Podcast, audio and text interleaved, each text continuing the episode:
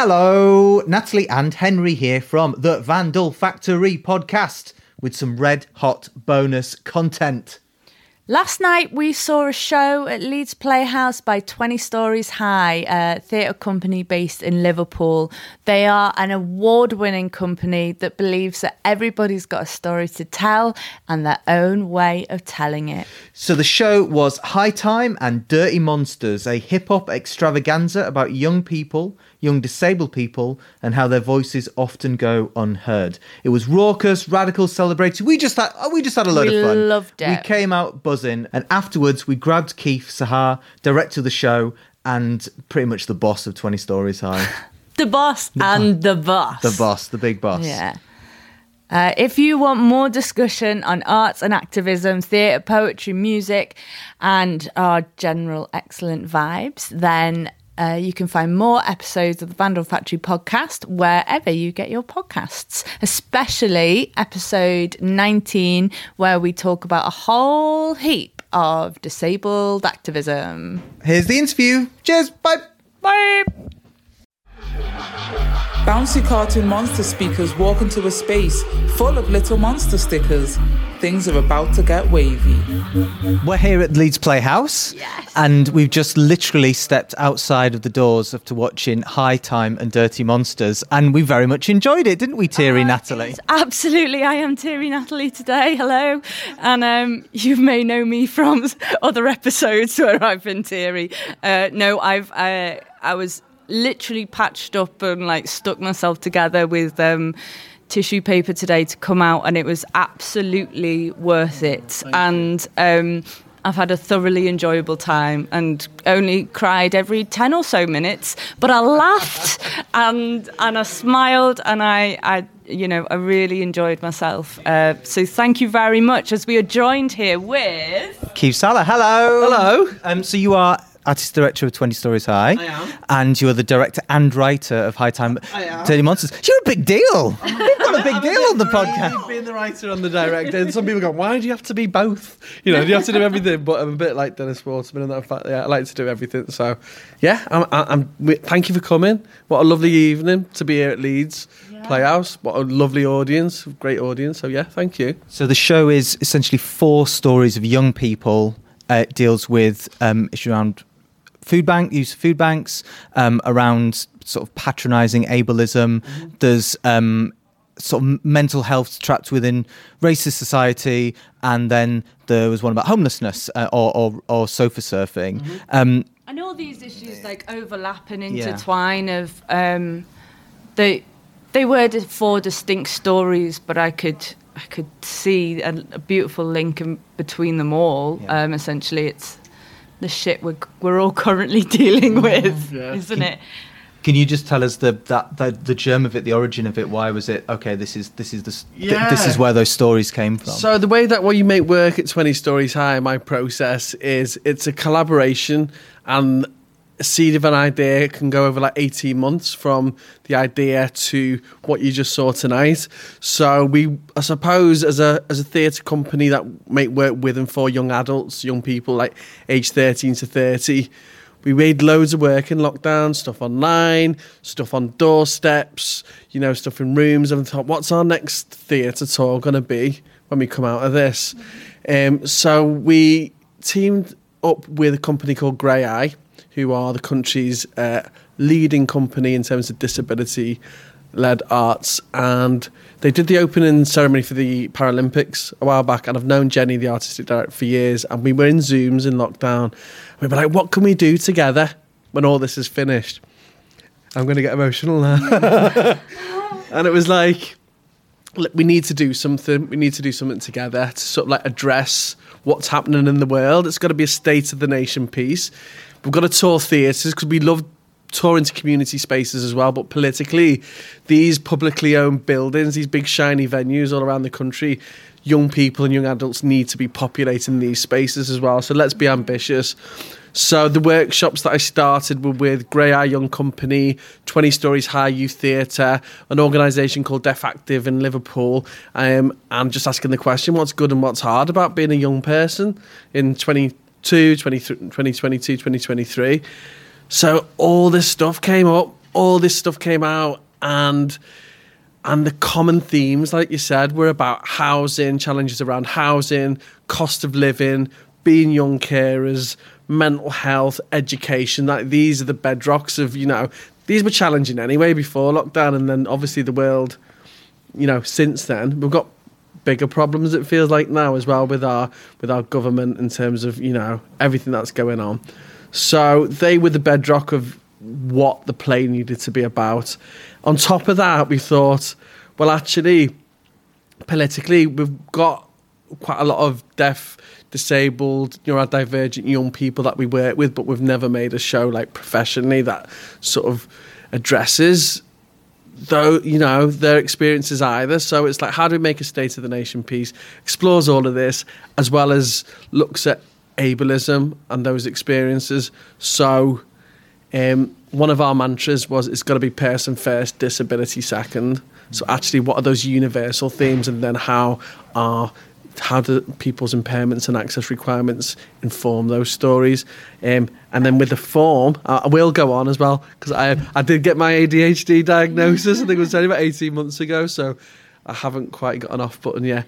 I can give you a question that I think you're about to answer anyway, which is about, in terms of the form, it was beautifully put together to have access needs weaved artistically throughout it.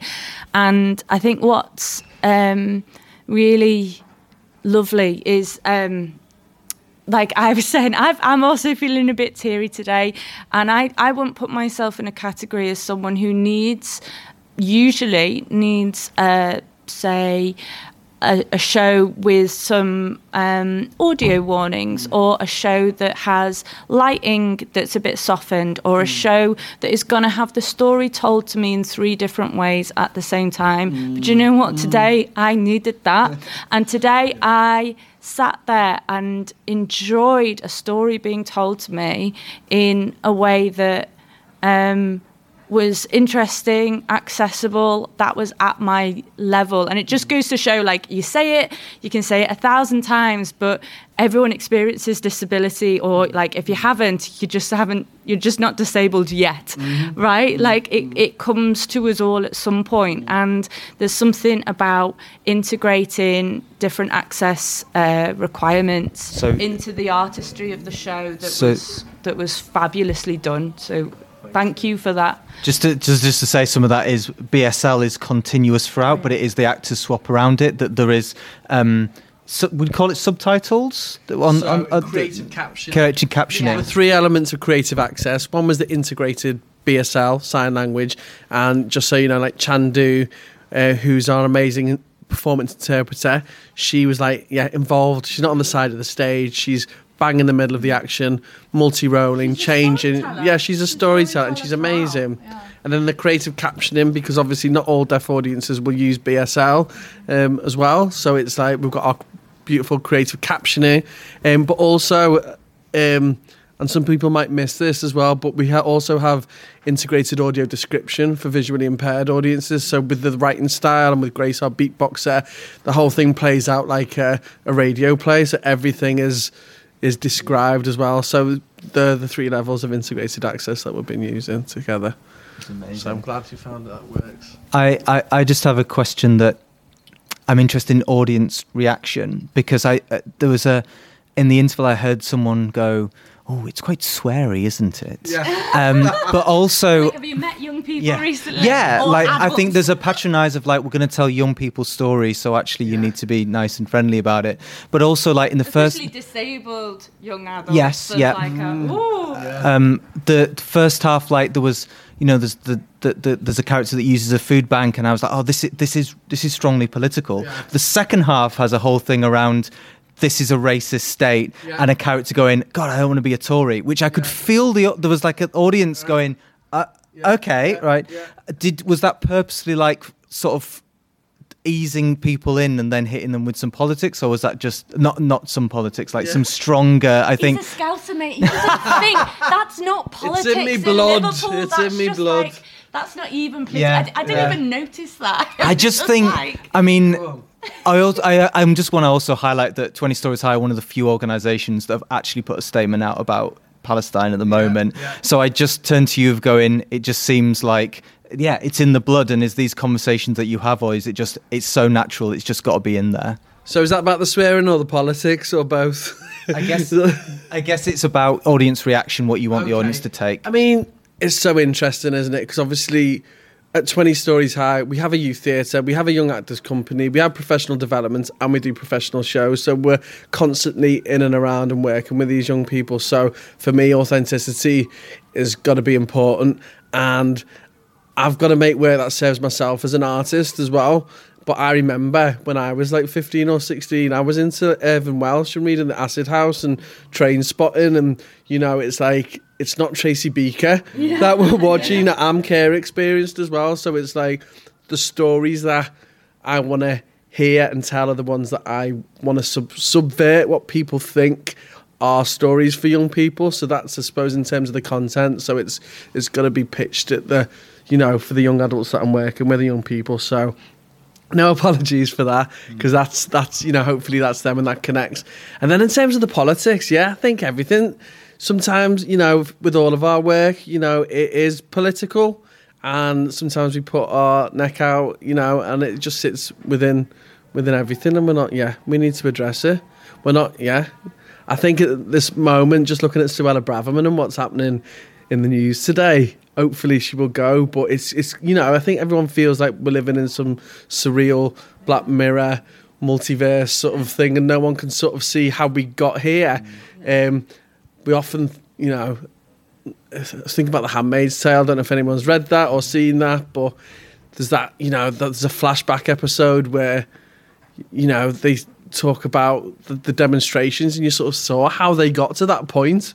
And it's just that slow slide. It's getting a bit gloomy now, isn't it? But I think that's why we're political. And at the same time, it's got to be a good night out. Mm-hmm. It's got to be hope. How do you talk about this whilst not making people, you know, lose it?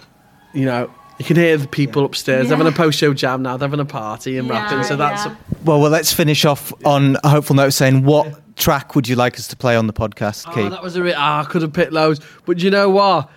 The one that I love, and we play it right at the end as people, audience are leaving, it's a cover version of Insane in the Membrane, or Insane in the Brain, sorry, by it's Prince Fatty, and it's like, you know, it's a dub one. So if you can play that is just, it makes everybody have that bit of a bounce, and it is crazy at the moment. But you know what? We can still have a laugh, and it's us doing this, people having conversations, playing music together, dancing. You know, that's what's going to get us through. So thank you.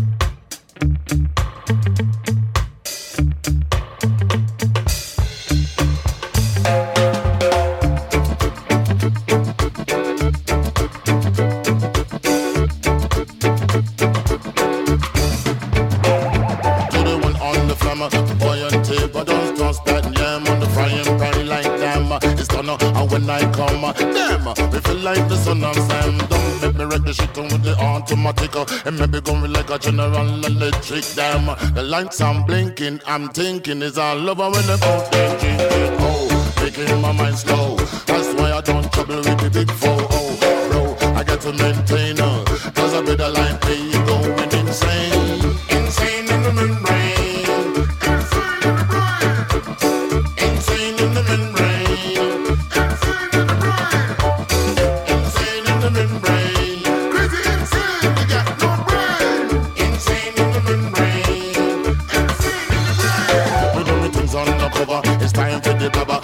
To watch the fat, the leg getting fatter. The fat boy, they pan diet. Don't try it. The chicken rotted like a looter in a riot. Much too fast, like a sumo, kicking her ass, leaving your face in the grass. You know, I don't like it very lightly. The punk get jealous and they can't outright me. We take that style, wicked and wild. The happy face brother, you never see me smile. You got to me fame, I explain. And this brother is going insane. Insane in the membrane. Insane in the brain. Membrane, insane in the brain. Come again, insane in the membrane. Insane in the membrane. Insane in the brain.